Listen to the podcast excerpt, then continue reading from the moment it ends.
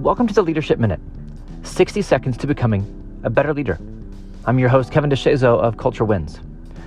I was talking yesterday with a young NFL scout who you know, everyone told him that he couldn't work in pro sports. Said, hey, it's, it's a crazy competitive field. You, you need to have a plan B. And he said, I, I don't need a plan B. This is, this is what I'm going to do, and I'm going to do whatever it takes to get there. He said one summer he worked two unpaid internships just to be able to get his foot into the door. He said, I was okay being that guy, 35 years old, still chasing that dream. He's like, I, I was perfectly okay with that. And as a result, at a very young age, he's already in his dream job. He put blinders on, he knew what it was going to take, and he went after it and he got it. Now, obviously, that result wasn't guaranteed, but he knew what it took to get where he wanted to be.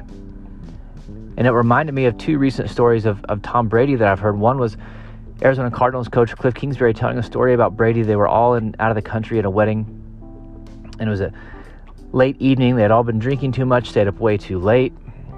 And he said, "You know, I'm I'm a I'm a light sleeper, early riser." He goes, "So I'm up way too early, like five six o'clock in the morning, sitting on the beach, just kind of mentally trying to recover from the previous night." And so he looks over, and there's Brady who brought his trainer to this wedding with him and is doing workouts on the beach like five or six o'clock in the morning after staying up way too late, after partying with the guys way too late.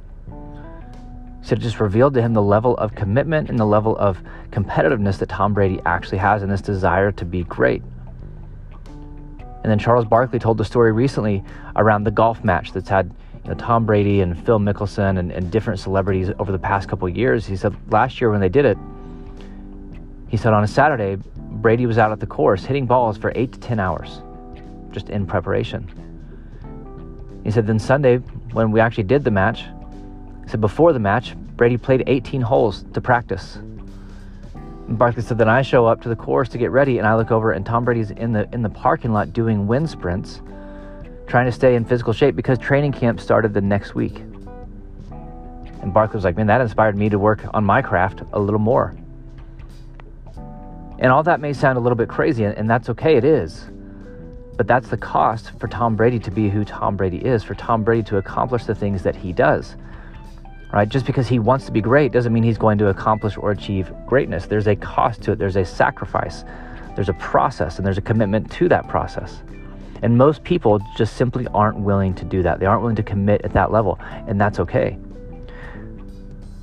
But you have to be honest about what you're willing to commit to. You have to be honest about what it takes to get where you say that you want to be. Right? You want to be a great leader. You want to be healthy. You want to have a great team. You want to be successful. You want to write a book. You want to run a marathon. Whatever it is, do you actually understand the work that it will take to get there, and are you willing to commit to that work? Or do you just want to put in average effort and then still be considered great? Because it doesn't work that way. To get to a certain level of greatness, of achievement, of accomplishment, of success, of impact,